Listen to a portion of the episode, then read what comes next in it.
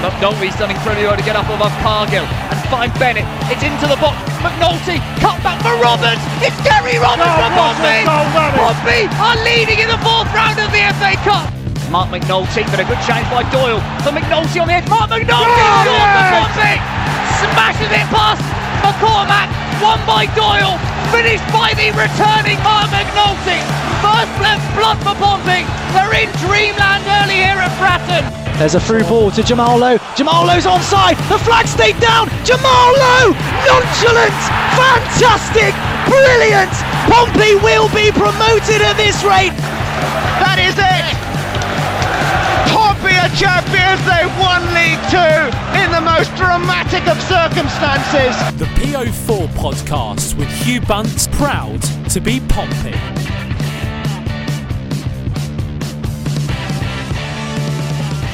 Ladies and gentlemen, welcome to the PO Forecast, episode 177, recording on the 15th of February 2023. I'm your host, Freddie Webb, and obviously, if you hear my voice first, you know that Hugh and Andy aren't here. Hugh is busy flogging chairs to people in Stockholm, and Andy is taking a trip to Scotland. He's currently in Edinburgh. Very nice and very lucky for some. But obviously, I've brought in proper guests and proper experts to help me out as we go through all the latest Pompey bits and bobs. The first is you've heard his voice many a time on Express FM and on this show as well, Mr. Jake Smith. How's it going? Yeah, good evening. Yeah, doing good. Really pleased after after Tuesday's win. This could have been a completely diff- different conversation if that if that goal hadn't gone in. But uh, yeah, no, great. Looking forward to looking forward to linking even more now. yeah, it does give the fans some something to hold on to, maybe that result, which we'll go on Yeah. to later. And secondly, well, I've brought in a proper reliable guest to the show who always comes in to save me whenever I have to, do uh, hosting, Mr. Joff Taylor. How's it going, mate? Yeah, hi Freddie. Not too bad, thanks. I wouldn't say proper expert, I'd say I'm the guest here, but no, doing well. Uh, thanks for having me back on. Oh, no worries at all. Yeah, we need all the views we can get to go through these two games. So the running order for this episode is we're going to go through the 3-1 defeat to Plymouth Argyle. We are then going to go through yesterday's 1-0 win over Burton Albion at Fratton Park. And then we're going to go some the, through some of the news bits and bobs. There's some injury news and potentially news on the new assistant manager. And then we'll go through your listener question. This week we've asked which fringe player you want to see play more of in the starting 11 for Pompey. Positions are all up for grabs. There's a lot to play for in terms of individual performances, even if the playoffs seem quite far away. And then finally, we will preview the away game at Bank against Lincoln City. Now, the 3-1 defeat to Plymouth. Many people saw it as the barometer for promotion. If we, if we get a positive result out of this game, there's a slight chance. We obviously didn't. For me, as a general point, who as someone who went back over the game afterwards, because iFollow completely bit the dust and the Football League had to do a grovelling apology on Twitter. It seemed similar to the Peterborough game, just for me, where he had a strong period where he was second best, managed to get the goal back, looked fairly positive and then on and tried to push, but the difference was Plymouth managed to get to the goal at the end for the 3 1. Joff, as a small sum up, what did you think of Pompey's performance overall? Was the was the scoreline harsh for you, or was it just about right? I mean, it's been it's indicative of how we haven't been able to finish chances. I think. I mean, we'll come on to come on to it later, but you know, it took us to to added time to get a goal against Burton, and you know, you can put as much pressure on the box as you want, but if you can't finish your chances, then yeah, it's it's not good enough. I mean, it was a perfectly reasonable performance against top of the league, but you know, the way we we're pushing for a goal at two one, and then it comes through with a goal on the counter at the end, then you know, it's unlucky, but Plymouth deserved winners, I'd say. But, you know, not a bad showing against top of the league. There were a couple of chances before Plymouth's first goal. Callum Wright managed to get into penalty area and had a decent chance one on one when Ryan Hardy was put through after a, a Riley Towler mistake. He squared it to Wright. Oluwayemi, big save. Tunnicliffe then for Pompey had a good through ball to Joe Morrell, but their keeper Callum Burton made himself big, forced him out wide. Then the cross wasn't there. And then we're going to go on to the Sam Cosgrove goal, which you'll remember, Jake. It was initially a poor clearance from Pompey and a block shot. Play was switched all the way to Mickel Miller, who managed to cut onside on a strong foot. Takes a reasonable shot, wicked deflection to a certain degree. Oluwayemi gets the hand on it, not strong enough, then falls to Cosgrove for pretty much the easy tap in. How would you sum up that goal? Do you think was it? Were there any proper errors there, or was it just a bit of bit unlucky with the deflection leading to the save beforehand. What did you think? Well, first of all, um, I think you've got to give a, lot of credit to, to Sam Cosgrove himself. He made himself an absolute nuisance, particularly in that first half at Plymouth on Saturday. He was all over the pitch. He was on the left. He was on the right. He was running through the channels in the middle. And, and neither one of that back four really knew where he was going to be from one minute to the next. And yeah, he, he probably deserved that goal. Um, it was an easy one and probably the easiest goal he'll score in his career. But as far as deserved goals go, that, that that's up there with, you know, one of them. When it actually comes down to the way it went in, it, it's lackluster defending. It's not sharp enough from that back four. It's not executed quick enough on that right hand side to just get the ball clear against second in the league at the time, Plymouth Argyle. They're a different animal at home you just need to get the ball out of your area. That is bottom line, route one defending, get it gone. That's what Pompey failed to do. And look, I, have seen a lot of criticism towards Josh Oluwayemi for this. Now, I don't personally stand for it. The ball's gone through the legs of two different players. You mentioned there it took a slight deflection as well. Josh Oluwayemi still got something to it. Yes, it wasn't strong. yeah, it did fall straight to Sam Cosgrove, four yards out. But this is a goalkeeper making only his second EFL appearance. He's 21 years of age. He's got such a lack of experience, but still high potential.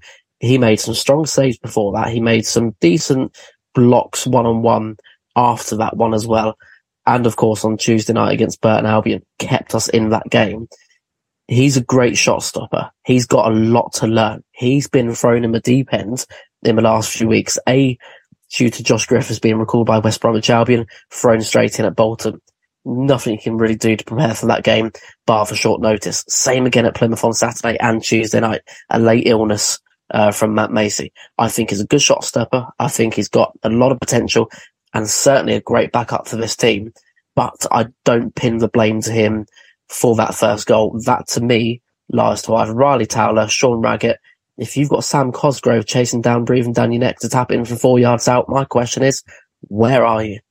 We'll move on to Josh Oluwayemi later on after we've gone through both games because it's definitely one of the major talking points afterwards. We've seen Sam Cosgrove a lot before for Shrewsbury Town, and in certain games we've seen him not do very much. But in this game, he was a completely different animal entirely, fitting in, like Jake said, in that proper Plymouth system all over the place and the analytics backed up the easy goal with a 0.87 expected goals chance on that goal. Haven't seen many higher this season. And yeah, the back four pretty much poor defending. That trend of the back four being under the cosh continued when Sam Cosgrove was allowed to cut on his right foot from the left by Sean Raggett. It was deflected again. Oluwayemi makes a strong save. I think some of the criticism was potentially down to that weird distribution thing where he missed kicked it out for a corner, if you remember, in the second half. And I know that's a very obvious thing to see and point at, but uh, he's mentioning. Sam Raggett again, they gave a hospital ball pretty much into centre midfield later on. Again, under pressure, mind. Plymouth did a very good go- job with the high press this game. Ball through to the midfield and a flick on by Ryan Hardy, Callum Wright one on one, and another great save by Oluwayemi always rate it when a keeper does his good one-on-one saves that you, you, desperately need that to go far in this division. And the Plymouth front three, Joff, were constantly moving around, causing problems. And I think the most important thing was they were able to go beyond Pompey's midfield three and get in between that gap between the midfield and the back four. And I don't think, he, even though we'll come on to Sean Raggett's performance in a minute, even though we're singling him out slightly, I don't think the entire, I don't think anybody in Pompey's back four had a particularly good game this game. Do you? No. Yeah. Uh, Di'Shon Bernard's first game, great. Looked so comfortable on the ball. This game, yeah, not as good. Maybe it was the pressure of playing, yeah, a far superior team. But yeah, Raggett wasn't great. There are a few errors, which I, yeah, I guess we'll come on to talk about in a minute. But no, Ogilvie hasn't been his usual self over the past few weeks. There's been, yeah, you know, it's a, it's a new back four. You've got Di'Shon Bernard playing out of, you know, out of his favoured position.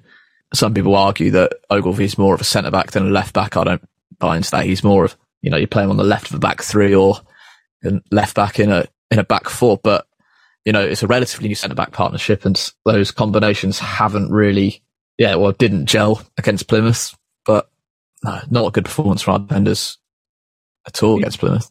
And it was a, it was a real shame as well because Plymouth's squad had a lot of changes in it. So they were playing Mickel Miller at left wing back. They were also playing Edwards, I believe. Yes, Joe Edwards on the right wing back as well. Missing players like Bali Mumba. That front three for Plymouth caused a lot of problems, and that continued later into the second half with the goal from Finn Azaz. Raggett wins the ball fairly well, but then fails to keep it under control. The poor touch. Uh, you, you, you're off mute, Joff. Um, I was just sighing. he was very, he's so unhappy that he was just, he forgot to mute himself in disgust. Yeah, the Finn Azaz goal like I said earlier, Raggett wins the ball initially, but then fails to keep it under control. Azaz basically just robbed him. I believe it was him who took the ball off Raggett there. A bit of sloppy defending under pressure. Nobody covered Raggett either afterwards. One on one, keeper no chance. 2 0. And then uh, it, it, looked to slip away there a bit, Jake, didn't it? No, look, at that point, you're 2 0 down to Plymouth. Like I said earlier on, before kickoff, they were second, ended up top top on the table with Sheffield Wednesday drawing 2 or Ipswich as well on that same day. So you're 2 0 down to the league leaders who've got such an incredible record at home park, the crowd behind them. It looks to be very unlikely that Pompey were going to get any sort of thing back into that game. Again, Joff mentioned it previously uh, the, the, similar sort of um, outing we had at Peterborough uh, the week before, where we were 2 0 down, brought that goal back um, with Reeco Hackett, and it was exactly the same man yet again, Reeco Hackett, to bail us out, almost bail us out once again at Plymouth. It only turned out to be a consolation. It was a great strike off the subs bench. And, and he, for me, has been one of the players since John Mousinho's come in that has really stood out. You know, that's easy to say, obviously, with those two goals, but yeah, just think under the new under the new gaffer, he's someone who I think could could really thrive in, in, in the, the setup that he's trying to put out. But we found a way back into the game. The sad thing is, like Peterborough, like at Plymouth, and to be fair, like on Tuesday night against Burton, which we'll come and talk about later, we're finding ourselves to be more of a second half team. We're not displaying the same levels of kind of intent or enthusiasm within the opening 45 minutes of games since the arrival of John Mousinho. I think that ultimately has cost us in, big matches against Plymouth, Argyle and Peterborough. When you also look at it, well, maybe we're just being outclassed by teams that deservedly are in the top six or seven of the table. So like, I, I, didn't take too much from a Plymouth defeat in, in the way of frustration or, or anger at the way we played. We can do a lot better. But at the end of the day, are we really sat here expecting to go to these grounds and pick up results? Probably not. We know this season is most likely dead and buried. If we can put on half decent performances in periods against Plymouth and Peterborough, come away from games like Barnsley at Fratton Park with a result as well, there's potential to build on it in the summer. So yeah, if we, I'm taking a lot of positive somehow from the fact we've taken defeats away at both Peterborough and Plymouth, but we've matched them in certain areas throughout periods of the game. I think that's a big building block for, for John Mousinho to head into, you know, the final 17 games of the season now into next season. It's not as if Pompey were strong starters under Danny Cowley either. I think if you remember a lot of games under his, his tenure, the team was slow to get going. Most of the clear cut chances were created in the second half. We always talked about in the stands at Fratton Park of Cowley shouting at the players at half time. Whether that happened or not, we have no idea. But yeah, Reeco Hackett took his goal really nicely. Corner came in, Bishop with a header back across, Hackett with a lovely finish, a 0.38 expected goals chance. He's he, he's impressed me in this game awful lot with his close control and his positioning off the ball has been very nice. Sometimes his vision isn't brilliant, and sometimes he can be quite slow to make the right pass, which has frustrated some people. But he seems to be an option that John Mousinho is using. Pompey then pushed for the winner. There was that chance which everybody lost their minds about with Dane Scarlett dribbling from the halfway line, getting in there, but then not playing it out to the left to, I believe it was Paddy Lane, who was in acres of space. Yep, there are shakes of the head from both of you. We don't need to talk any more about that. That was pretty much just a poor, poor bit of vision, a bit of selfish play, to be honest with you. But then it was Plymouth managed to make it 3 1, ended up with a good bit of link up play from their midfield. Sam Cosgrove with a lovely football to Ryan Hardy, I thought, who then finished with a plum. 3 1. And then another controversial moment happened in this game. I'll ask for both your thoughts on this. Marlon Pack basically just gesticulating at Josh Oluwayemi after the goal, even though it was a one on one chance. Even though from the video we saw that basically he wasn't tracking back the entire way. I think it would be a different matter if he did and made a last ditch lunge or something, but he wasn't anywhere near the play. Joff, are, are fans making too much of that video that came out afterwards? Should we be bothered by it? or is it a case of actual poor captainship? Do you think? No, I don't think people were making too much of it. It's one of those things where you're right.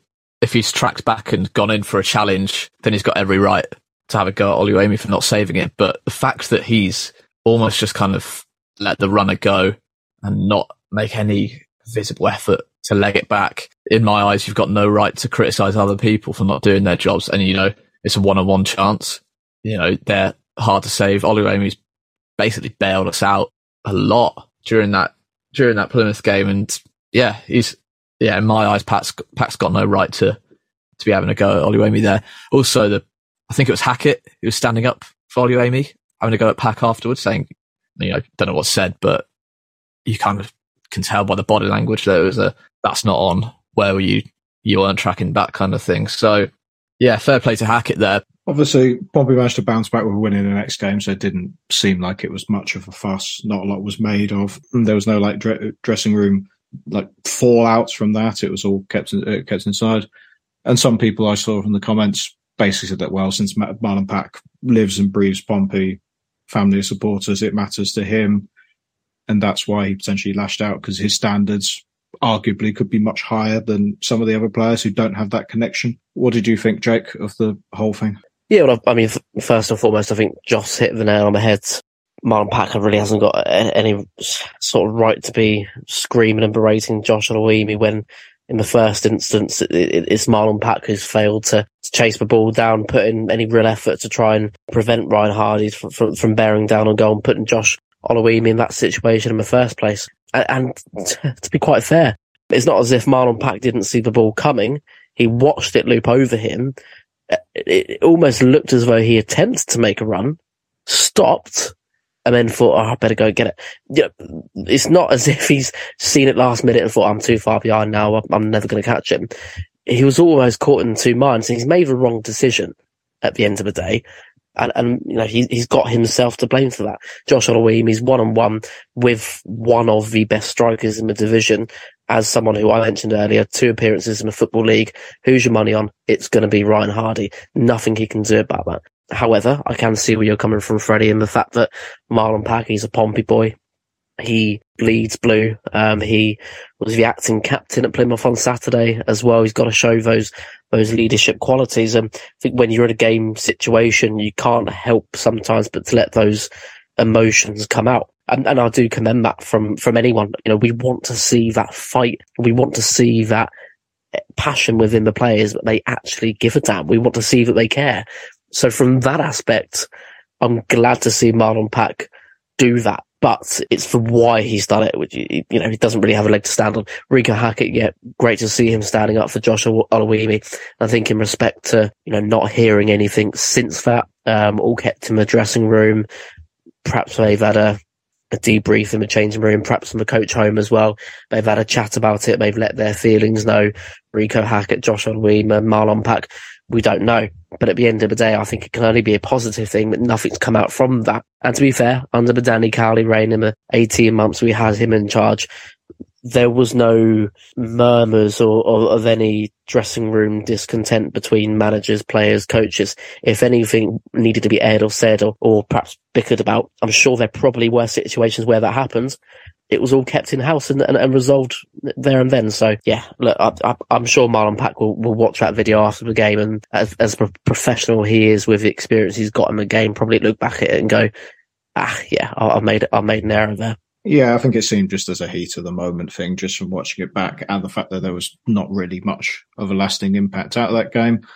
Some of the analytics which were interesting. Pompey lost out on every single duel metric in this game. Plymouth had more successful duels in the air, in defensive duels and on the ball. Pompey's some of Pompey's passing stats for progressive passes and passes to the final third were better, but Plymouth were able to do a very good mixture of hitting on the counter attack and pressing them as well. The expected goals showed that they had a higher quality of chances with 2.73 expected goals compared to 1.92 for that game. And they also managed to get more shots on target, nine from 19 for Plymouth's case compared to three from 16 for Pompey. And that shows an awful lot that a lot of shots from Pompey were either blocked or put wide, and it's continued that trend of the lack of creativity sometimes in Pompey, which has precipitated throughout really. Now we're going to go on something a tiny bit more positive. The Burton Albion game. 1 0 in the end, made hard work of it. Being in the front myself, it had a little bit of air of not a game that fans had sort of given up on, but cared about less comparatively compared to, say, Plymouth or Peterborough. It was a game where Pompey were favourites at home against the against the low mid table side, where really the expectation was the three points and anything less would be a failure. Pompey again started slowly, created very little in the second first half compared to the second. Burton put their boot in an awful lot. I thought, given credit where credit's due, the referee Tim Robertson had a very good game. I think he was one of the best referees to come out of to play at Fratton Park for a lot for a while now. He was strong with his yellow cards. Joff, for you, why do you think Pompey sort of huffed and puffed a bit in the first half? Because really, until they let Joe Powell in with the free header at the back post, where Oluwayemi made the strong save, Pompey created very little before and after that, really. I think for me, it was a slight change in system. We've used, we've seen a 4-3-3 under Mousinho so far, but uh, last night looked more like a 4-2-3-1 with Thompson and Morrell it was holding with Lane. Yeah, Lane ahead of them, which, yeah, I think he's good in a central role, but new system, you know, it's, you know, 4-2-3-1, 4-3-3, you know, they're not too dissimilar. So, you know, you can easily adapt, but it's one of those things where players still have to get used to it. And yeah, slight change of personnel as well. It was Hackett starting on the left rather than, was it Jacobs who started on the left against Plymouth? Yeah. And so, you know, slight change in personnel you, it's always going to take a while to get going, um, especially under under a new manager and a new system. So that potentially as well. But we've seen it across the whole season. You know, a lot of shots, not a lot of shots on target from that, and as well, you know, the kind of quality of shot.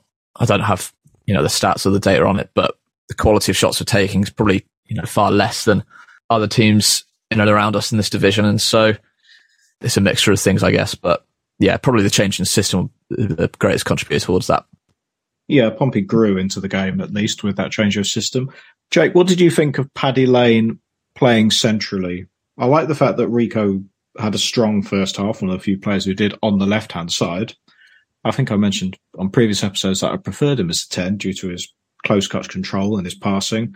Do you think Lane managed to fit that role in the middle? Do you think that Bree behind Bishop was fluid enough where it didn't matter? Or do you think he was a bit out of place?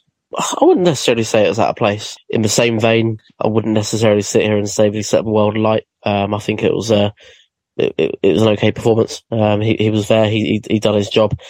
He, he looked promising in the sense that I, I think he needs perhaps one or two more games in that role to to really show that he is, you know, if he is going to be played in a more central role, that, that perhaps that is one of his preferred positions. Look, between now and the end of the season, John Mousinho's got to not only try and get us as high up the table as, as he can, but also experiment a little bit to try and see kind of where he's at in the summer and to see what kind of recruitment needs to take place. So yeah, if we can see Paddy Lane in a more central role, um, as we did on Tuesday night for the trip to Lincoln and perhaps the game after that as well, I, I wouldn't necessarily say that Paddy Lane put a foot wrong against Burton on Tuesday night. I think what was net, what was more Pompey's downfall in front of goal was just the end product. We we spoken, we criticised Pompey throughout the majority of the season and the lack of creativity, the lack of ideas going forward. I think Tuesday night was was a completely different story. We, we created chances. We gave the ball to Colby Bishop, who was holding the play up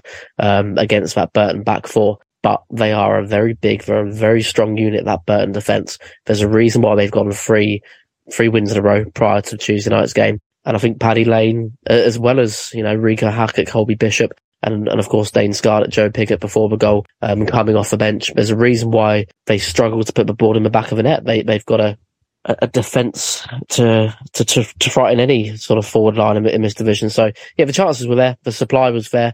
Um, but I, I, just think it was down to on Tuesday night a, a flat Fratton Park atmosphere for many reasons. Um, that, that's nothing against the fans. There's there's so many understandable factors behind that. You've got the Eastern Road was was shut for roadworks before and after the game. You've got the fact that Pompey are at the moment statistically just a bang average League One club going through yet another transition. You understand why the atmosphere was a little bit flat. It took that moment in the game. You mentioned it there, Josh Oluwayemi's big save in that second half to to really spur that crowd on. Dino Maamria getting the yellow card, Fratton Park under the floodlights. You get your fans on um, on board behind you um, with with big moments like that, not necessarily a goal. And um, yeah, in, inevitably it, it, paid dividends with, with Dane Scarlett strike. But in regards to, to Paddy Lane going forward, I think he's a player. We've seen him come off a bench to play on the left hand side and, and on both wings as well. But I think he's got a lot more to give him that central position if he's given the time to do so. Pompey had to deal with a lot of physicality in this game. There were 22 fouls from Burton and four yellow cards. Dealt with that fairly well. Joe Rafferty coming back. Thank God. His first game since September. He said in the news that basically the, the, the injury period was, was, and I quote, the toughest part of his career and his life because of the, just the repeated injuries of his, of the hernia, then the surgery, he came out and linked the play really well going forward while being solid. Pompey relied on crossing a lot on this game, with 34 crosses going into the box compared to their average of just over 16 per 90 minutes. Rafferty's cross accuracy, 70% from his 10 crosses. Joff, what impact did Joe Rafferty have on this game? I thought he was one of Pompey's better players. Yeah, I think he brings that experienced head and solidity that Swanson doesn't have just yet. I mean, with more game time, Swanson will develop that. That's, you know, yeah. that is the thing that comes with just playing more minutes and Swanson's, you know, right at the start of his professional career. But yeah, Rafferty is, he's one of those players that's so composed on the ball. I mean, I think it was, I think it was the first home game of the season, nil nil against Lincoln where he played and, you know, nil nil, not a great result for us, but Rafferty just looked so calm and I thought, you know what, he's going to be solid this season. Yeah, unfortunately, he's been injured for a pretty long time. I can't remember when he first picked up that injury, but yeah, glad to see him back. It's going to be real competition between him and Swanson, starting spot at right back. But yeah, he he looks so assured, and you can tell that you know he's played in divisions higher than this, and yeah, seventy percent crossing accuracy is pretty good. I mean, it's a small sample size, but yeah, completely deserves his strong performance, really. Well, a major chance, Colby Bishop in the middle of the penalty area, Reeco Hackett with the strong low low cross after Joe Morrell carried the ball forward. Bishop placed it over. Then there was another bit of a lull. The double pivot between Thompson and Morrell, I thought was reasonable in terms of pressing the ball forward. Ryan, Ryan Tunnicliffe came on, and a small thing I noticed, I'm not completely into the bigging up of Tunnicliffe like many of the other people's are. But one thing I noticed was the passes out wide from him were straight on the floor to feet. They weren't high up on the knee, so the wingers were able to control it a lot better. That was a major coup that I had. Uh, the, the, his passes out wide were crisp. An old Portsmouth player came back to nearly haunt us, obviously. Bishop did so well to get above the defender, rising above the centre half from the Joe Rafferty cross.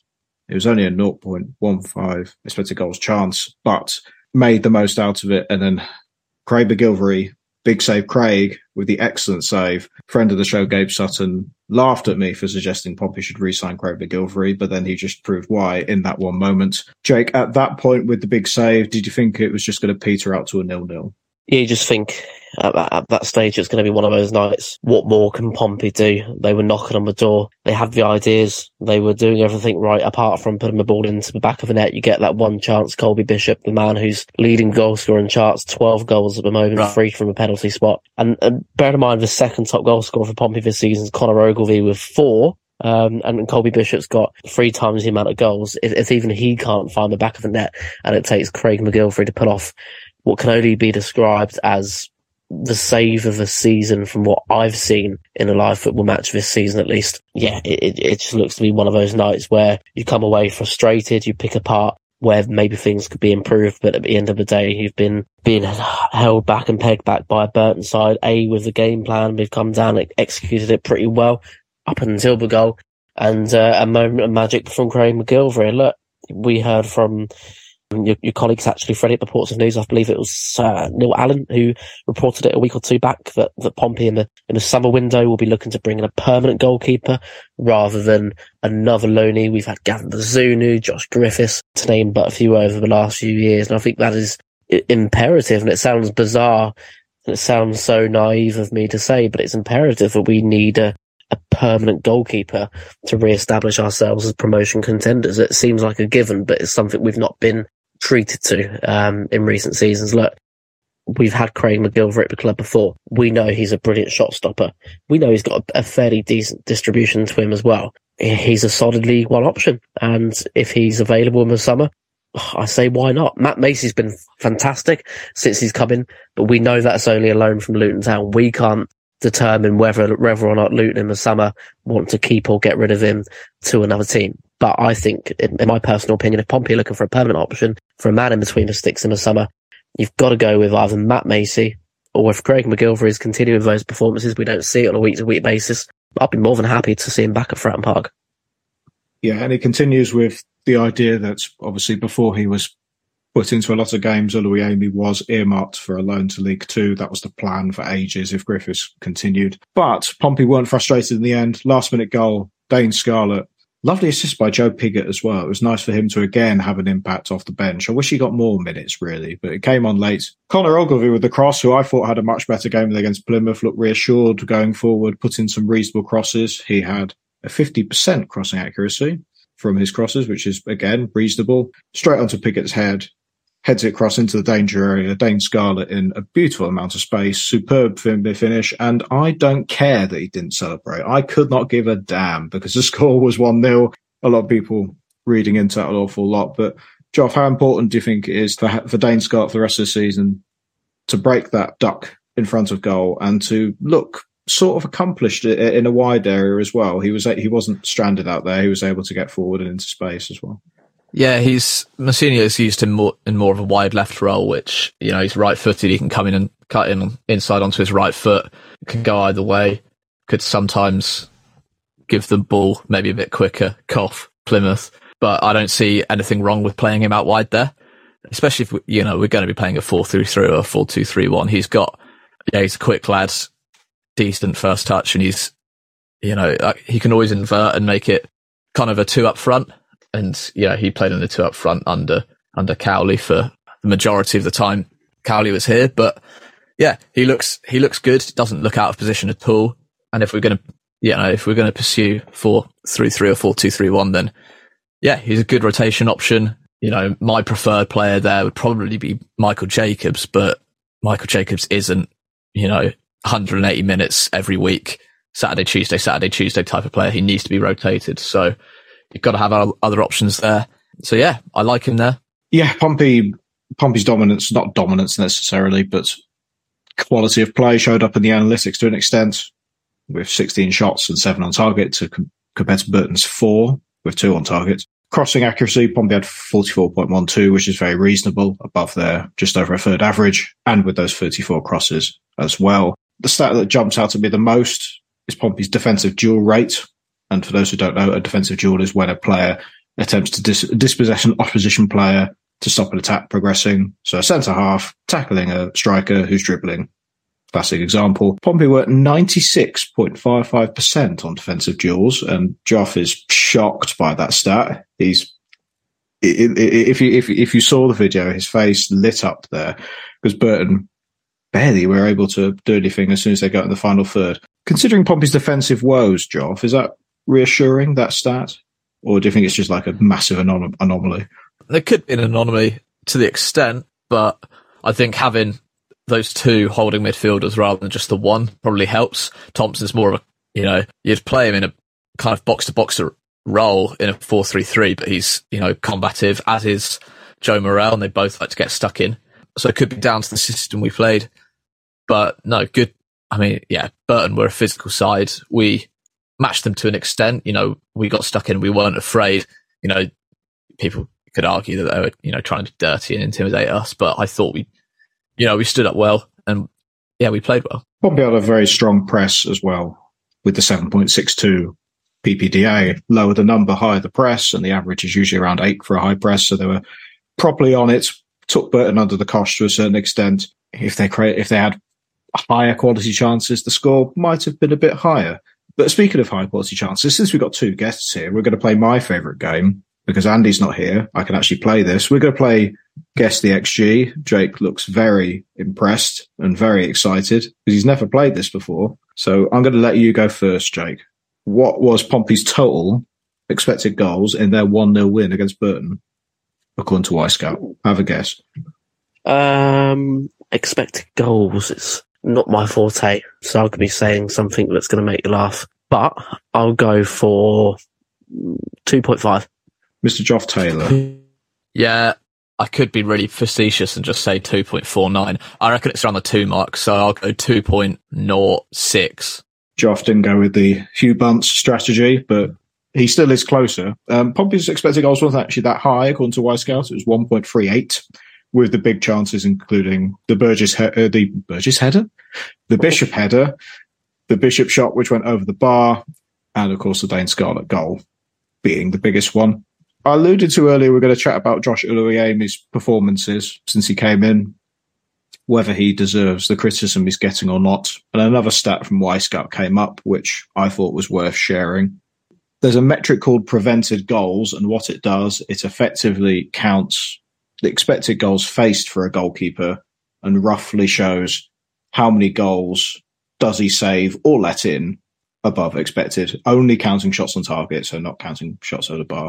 Joshua Oluwayemi, in his three games, conceded six goals from 19 shots. His prevented goals metric is plus 2.44, which is relatively high in those three games. Shows what many people thought of. Many people looked at the Plymouth game and thought he bailed out Pompey a lot of times with those shots. And obviously the, the two key saves against Burton as well.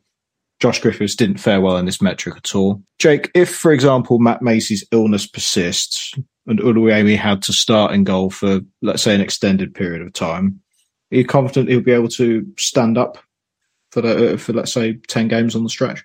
Yeah, I think so. I mean, I think, you know, we, mentioned it a little bit earlier on in the discussion tonight, Josh Oluwayemi, and the fact that in the two or three games we've seen him in so far, okay, look, you know, Bolton, Plymouth as well, he's conceded three goals. A lot of that's not down to necessarily the way he's performed in, in, in goal, but it's more to the fact of how his his back line have let him down. But he's made, as you mentioned with that stat there, some incredible saves in an otherwise different circumstance. Probably would have rescued Pompey a, a lot more points than they've actually surrendered in the last few matches. So I think any player of any position, notably a goalkeeper, the only way they can get better is with games, uh, with experience. We had the same sort of predicament with, with Alex Bass um, for the many, many, many seasons. Always a capable backup. Always happy to see Alex Bass fill in for David Ford, Luke McGee, Craig MacGillivray. But was he good enough to sit there at the start of the season and go, yeah, Alex Bass is our number one for the campaign to try and get us out of his division? Mm, I'm not, not so confident. And that's the difficulty of being a goalkeeper. You need game time on a consistent basis. And if Josh Oluwayemi is going to continue to be our backup for the next X amount of seasons and, and only play two or three games a season at best, he's not going to improve. It doesn't matter how much training he gets, how much advice he gets from fellow goalkeepers. He needs game time. If this season we see Josh Oluwayemi fill in, I think that's probably the perfect chance for him to do that. This season, as I mentioned earlier, whilst there's still a chance, at the end of the day, we all know how this is going to end. If we can stick Josh Oluwayemi in, if need be, uh, and get him that game time experience and build him for next season, decide in the summer whether to ship him out on loan or, or keep him as that backup, more than happy to do so. He will only grow with games. Yeah, absolutely. And there is still doubts remaining about Matt Macey for the game against Lincoln City. It was reported in the news that the illness is still there. There are also injury doubts for Di'Shon Bernard, a muscle injury, and Marlon Pack with persistent knee problem. They will be re- reassessed tomorrow. John Mousinho said those injuries aren't massive. They're not concerns, but those players still need to be reassessed at the time. Someone's injury that's a bit more prominent is Tom Lowery. Some news came out about him recently that he's been taking part in modified training and he's scheduled to start full training next week. Mousinho is very happy to see that, and he said that he would fit really well into the system that he wants to play. But he added Pompey have to temper expectations for Lowery and can't expect him to come in and produce miracles considering the length of time he's out. Joff, let's say Lowery's fit in two weeks. We know obviously Pompey have a lot of centre midfield options, and if you look on paper, all of them are actually in their own right quite good even though in some games we've seen in the 4-3-3, the midfield three not having a lot of drive in it, not being right up there to support the wingers at times, which has stifled creativity. Do you expect fully fit Lowery to come straight back in? And if so, who do you think should partner him in either a midfield three in a 4 3 3 or a 4 2 3 1? Who would be your picks? I think, given if everyone's fully fit, Tom Lowery would be uh, the first name on the team sheet in terms of central midfielders. I think he's that good. You saw in that 25, 30 minute cameo he had against Hereford where with him in the side, we just looked so much better. And, you know, at the start of the season, him and Pack looked great in a midfield too. In terms of positioning, he'd be in a 4-3-3, he'd be one of the two eights or box to box players. He's got that tenacity in defense, but also, you know, he can pick a pass really well and is, yeah, the way he can, I don't know, yeah, play with his first touch is really good. In a similar way to Tunnicliffe, I've noticed as well, as of late. But who do you replace? You know, it's one of those things where if you're playing Saturday, Tuesday, Saturday, Tuesday, week in, week out, you're going to need rotation. And he's probably one of the ones you start every game if you can. And, you know, you give 70, 75 minutes to. But I think my ideal three would be Morrell at the base of the midfield and then probably Thompson and Lowery as your two box to box players. Although, you know, you don't have much height in there, but our back four is massive. So that's fine. What do you think, Jake? Similar question. If Lowery came back in, if you if you would start him, who would you pair him up with, or would you go for a completely different midfield three entirely?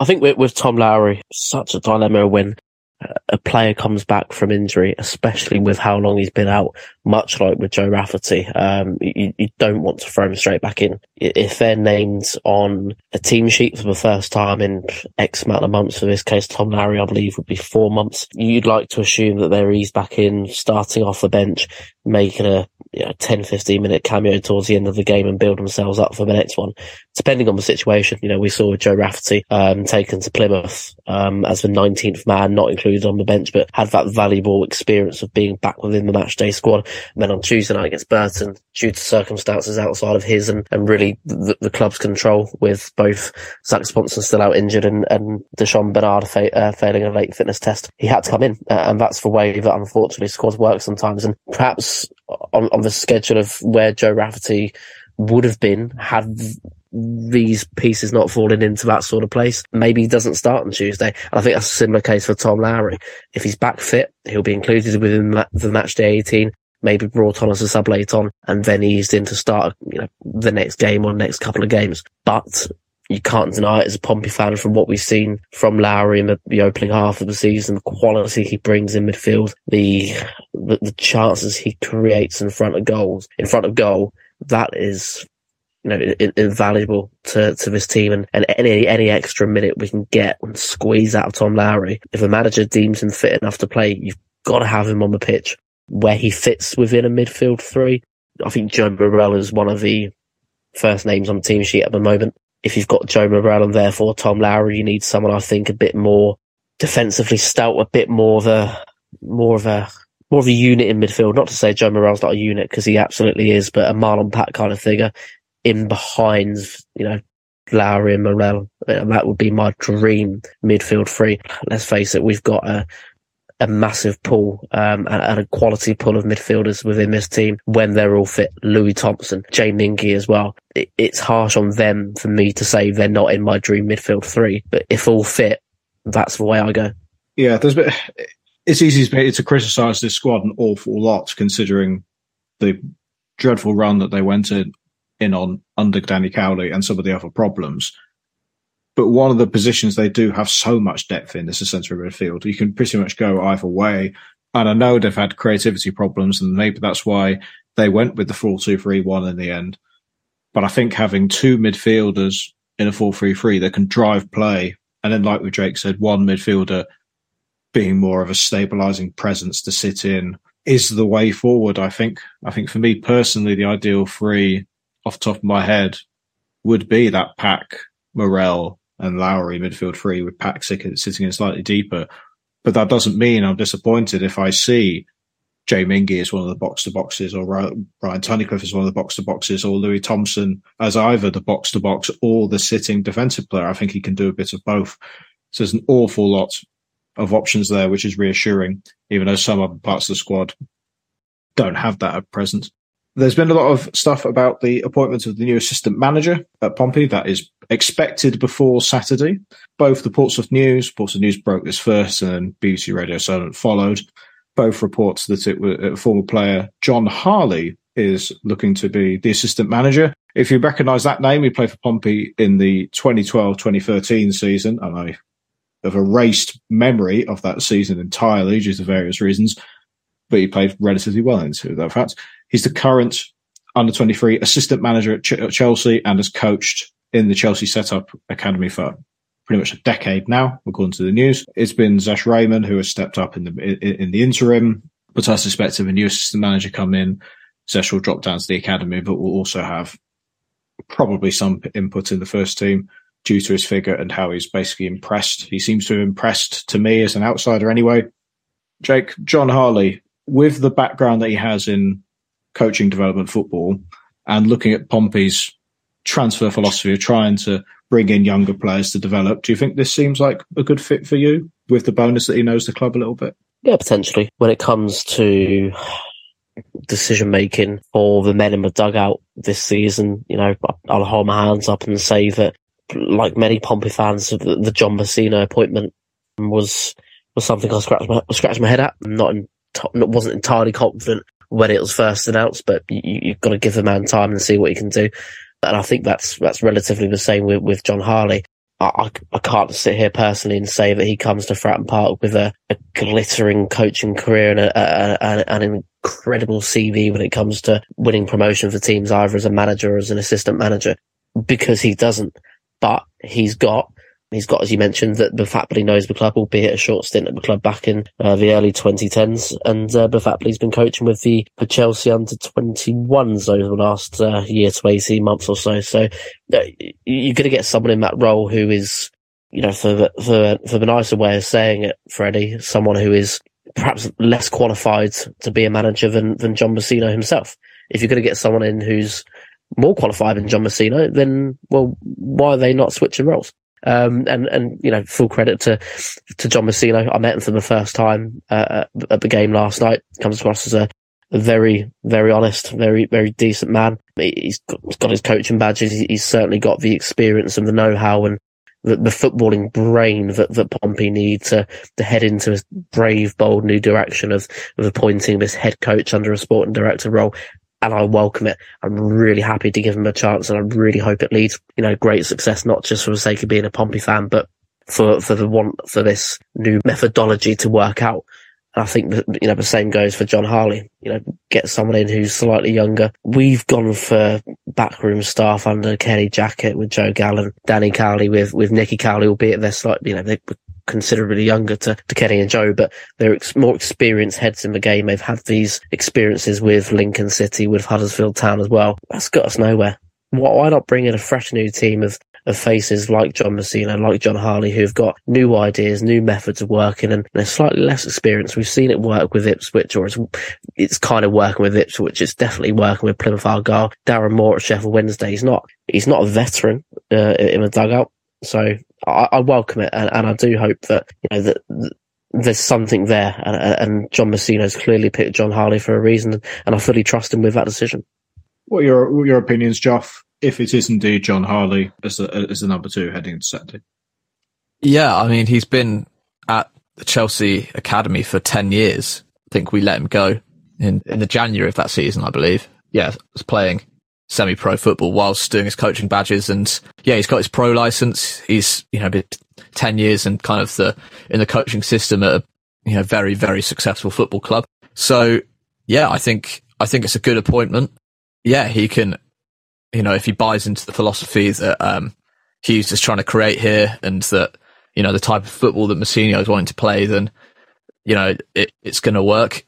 So I, yeah, don't see why, don't see many negatives they did say, I think Mousinho said it himself that they're going to, you know, get a more experienced guy in as the assistant, maybe someone who's never managed but has been an assistant manager their whole their whole career. But you know, this is if it's John Harley, then great, you give him a shot. I think uh, the, the only couple of extra bits I'll add to that is I don't think John Harley would have been in the Chelsea academy setup for ten years if he wasn't a solid coach and had a proven record to develop players, because that's one of the major academies not only in the UK but in the world for mm. developing players and selling them on. So, and if he didn't have those qualities, he probably wouldn't have been there for very long. It's a very cutthroat football club in that manner. We're going to move on to this the question, and it is which of the fringe players at the club do you want to see in the side? One of the things fans will be looking at now, since playoffs is looking far out of reach. I'm not going to go as far as say it's impossible, but I think it's highly unlikely. Um, I think I said a few podcasts ago that the playoff hope is dead. Others are more positive than me on that. But in these scenarios, it's the sort of time where fringe players in the squad, especially those who are running out of contract, want to make an impact. And with the new manager and potentially changing of systems as well, who gives more opportunities than ever.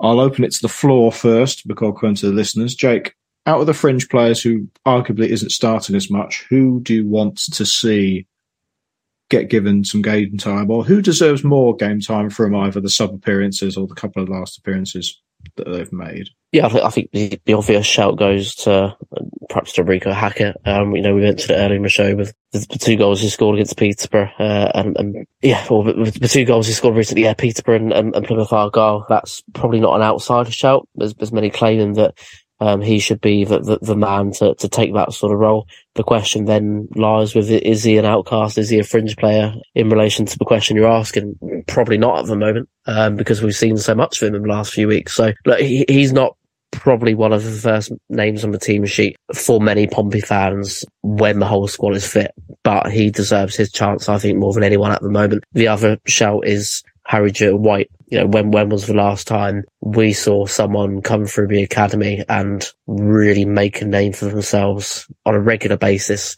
within the Pompey starting eleven on on a week to week basis in the league? Probably off the top of my head, I can think of Ben Close, Jack Whatmough, obviously for, for many years, but in, in terms of recent graduations and, and, and actual having a firm foothold in that team, probably Ben Close. So yeah, Harry Jewitt-White, the other thing is, you know, we, we mentioned a few minutes ago, Freddie, that the midfield, when when fully fit, is one of Pompey's strongest areas at the moment. If if Jay Mingi can't get him a team because of Louis Thompson, Marlon Pack, Tom Lowery, Joe Morrell all being fit, how on earth does Harry Jewitt-White get into that? Yeah, in an ideal world, he does for me. Joff, what, uh, what do you think? Which player is sort of going under the radar and impressing you? Yeah, I was going to say Hackett as well. I think he was definitely on the fringes under Cowley. And we said it about goalkeepers, but you know, the same logic applies to outfield players as well. You know, you give them minutes in a system and, you know, they develop and become more comfortable and yeah, and they grow, grow into the player that they could be. You know, Hackett's not necessarily a youth player anymore. He's 24, 25, I think, but he's, he looks good. And if he can nail down a starting position as a 10 or either side in the front three, then I'd like to see more of him as well. Yeah, Jewitt-White, another player. It's a shame we don't have any uh, Papa John's EFL Trophy games left for him to get game time in because you know those games are perfect. But I said at the at the end of last season when playoffs were mathematically impossible to get that I think it was Mnoga, uh, Mingi, Liam Vincent, and Jewitt-White. Why not? Why not play them? Just give them game time and see if they can cut it at this level. And if you know they look okay, but not quite there yet, send them out to League Two clubs.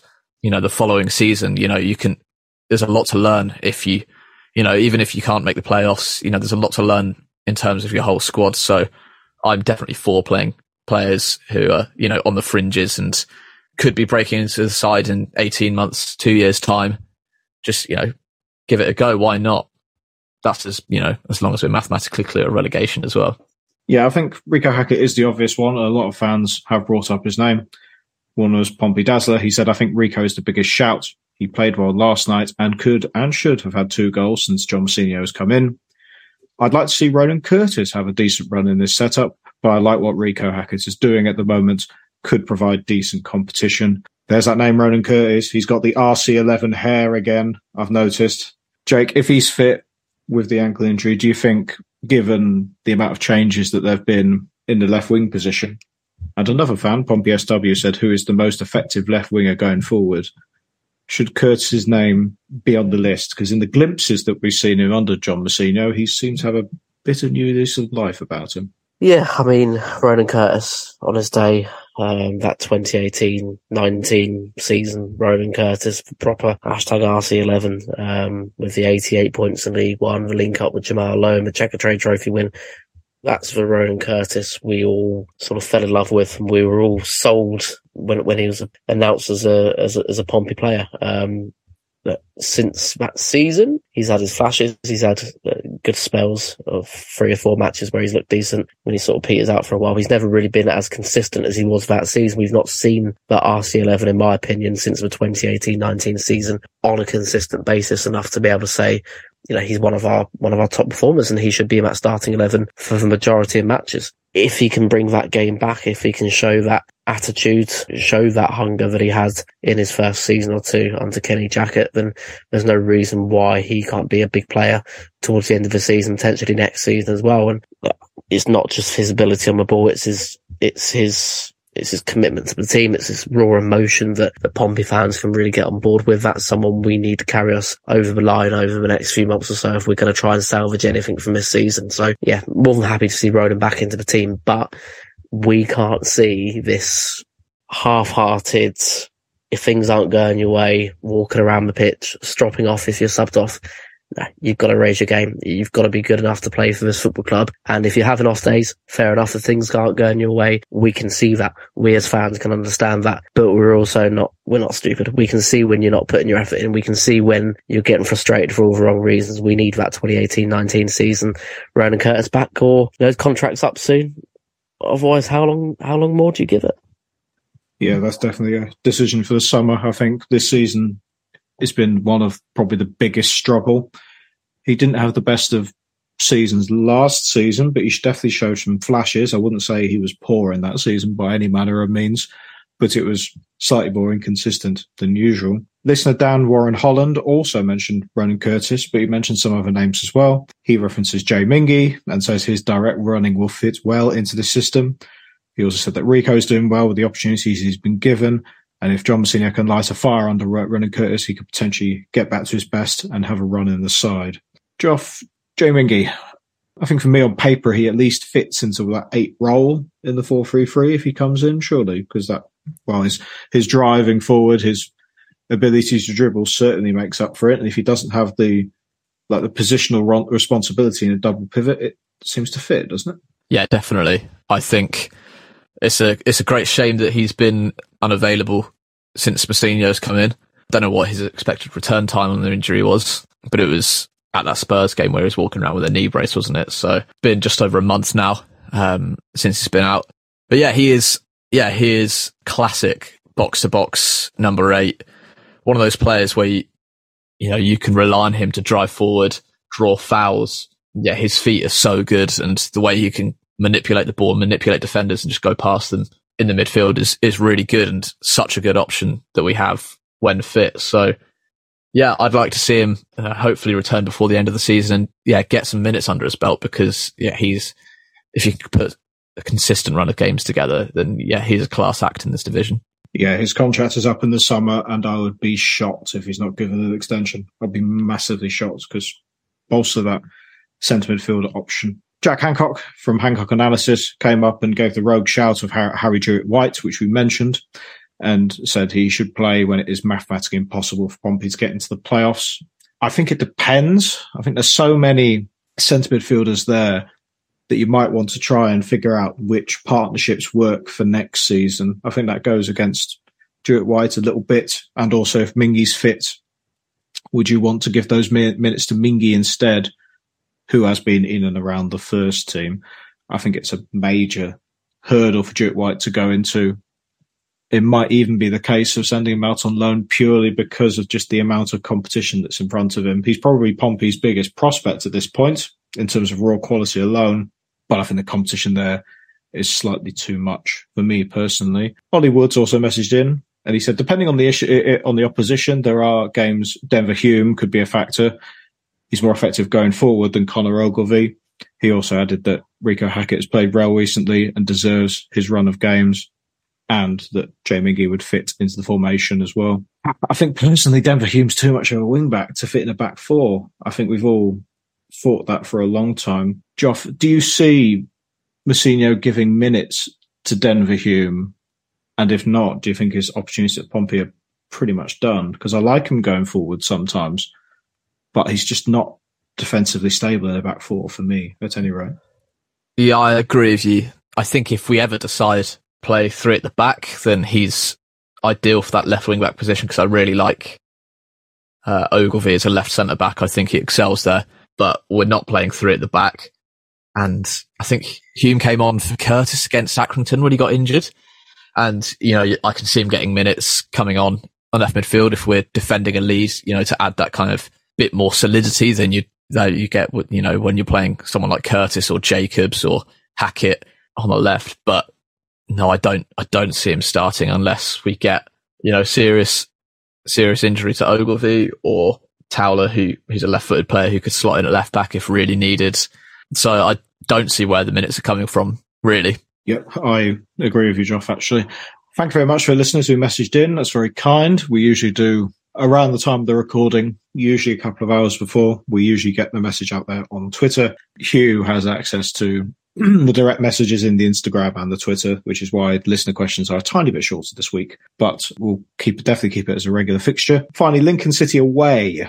Beforehand, Pompey's position in the table, currently 10th, 41 points in 29 games, 12 points from the playoffs, 13 points from 21st, which is the highest relegation spot. Lincoln currently 13th with 38 points in 29 games. Looking at the advanced data, Lincoln don't seem to be creating an awful lot in terms of high quality chances, being third in the league for expected goals with 13, 31.77 according to Y Wyscout, and they've scored 29 of them.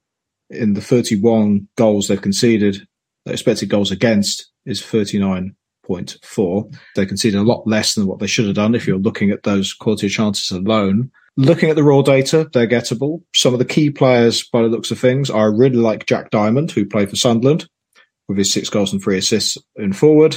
There's Ben House, their main striker with seven goals. Regan Poole, solid centre half. And new centre midfielder Ethan Erhahon from St Mirren, who I really rate, a proper box to box player, drives play, links up with the strikers, a very handy player indeed. Jake, what are your opinions going into the Lincoln City game? Do you think for Pompey to have any clamour of promotion at all, that they have to get three points in this game? And is it doable? I don't think it's unless look, I want to go out and win every game. Um, and, and Lincoln City, give them a position in the league, yes, you, you look at that and say this is a game Pompey must be winning if they're going to reinstate any belief of getting anywhere this season. Obviously, the top two looks far out of reach, but maybe a, uh, a nick into the top six by the end of the campaign could be doable. A win over Lincoln City is something that would be expected from that. However, You've mentioned quite a few names there um, as players to look out for. One of which to add to that list, um, Olamide uh, Shodipo uh, on loan from Queens Park Rangers. He's played uh, three games now, scored his first goal for the club on Tuesday night and one draw with Derby County. They're unbeaten in five in the league, and they're also unbeaten at home in the league all season. So do I expect Pompey to go to Sincil Bank and get a result? Absolutely not. They've won three and drawn 11 of their 14 games. If other teams can't beat them uh, on their own on their own turf, what makes me think Pompey are going to be able to do that, given the campaign we've had? On the balance of that, you mentioned the fact that they are a team that you know are wasteful with their chances and and very leaky at the back. Given Pompey in front of goal, you know, the, the, evidence from Tuesday night and how hungry they were to to try and break down that Burton defence and know, we've seen against Plymouth Argyle and Peterborough, the, the no fear factor just to go at these really big teams, these strong sides and, and really have that confidence to, to attack, attack, attack, even if you, your backs are against the wall. Why can't we go to Lincoln and be that first team to beat them at Sincil Bank? There's every reason why we've got the ammunition to do that. I'm expecting it to be a tough game. And I think given all of that, all of those factors to, to come into play, I'll, I'd probably put your money on a draw. You know, they, they draw all of their games uh, uh on home soil. We look decent. We, we're not quite the side that are going to be um, feared by most teams in the league this season, but I think I think we'll nick like a one or maybe a two or. I think there's goals in this one. Joff, what is your score prediction? Game against Lincoln City and goal scorers, please. Uh, we are going to win two one. I'm going to go against. I'm going to be positive. I, I'm always usually pretty negative with these. Uh, so I'm going to go against, against the usual. We're going to win 2 1. Who's going to score? Bishop's going to get one. And I think Hackett's going to score as well. Uh, for them, Paudie O'Connor, their centre back, will score a header. Jake, very quickly, what is your goal scorer prediction? Yeah, I, I know I said it's very likely um, to be a draw given the all of those factors, but if I'm going for a, a score prediction, I'll go for a 1 0 Pompey win, the first team to beat Lincoln at Sincil Bank. I'll go for Reeco Hackett, continue his goal scoring form, and the fact that he's coming up against Lincoln, one of the teams supposedly interested in, in him in January. Yeah, 1 0 win. All the narrative in Jake's Yes. prediction there. I'm going to go quite boring with the one all draw. I've been a bit negative and not going for wins recently. We'll see how it goes given Lincoln's home record. I will go for a Colby Bishop goal for Pompey and a Jack Diamond goal for Lincoln City. Thank you very much to Joff and Jake for coming on the show at rather short notice. We've had to organise this one fairly last minute with Hugh and Andy not being with us, but they will be back next week by the sounds of things. So everything will be going as well. So uh, thank you to both. Uh, you can find them both on Twitter, on the various platforms. You can also find Jake Smith on Express FM on Friday, and I'll be on the Football Hour as well uh, if I don't end up doing three hours worth of overtime. And that will be it. Thank you so much for listening. And uh, until next time, play at Pompey. You have been listening to the PO forecast for Pompey News Now, available on SoundCloud, Spotify, and Apple Podcasts. Follow PO Forecast and Pompey News Now on Twitter for more information. And there is the full time whistle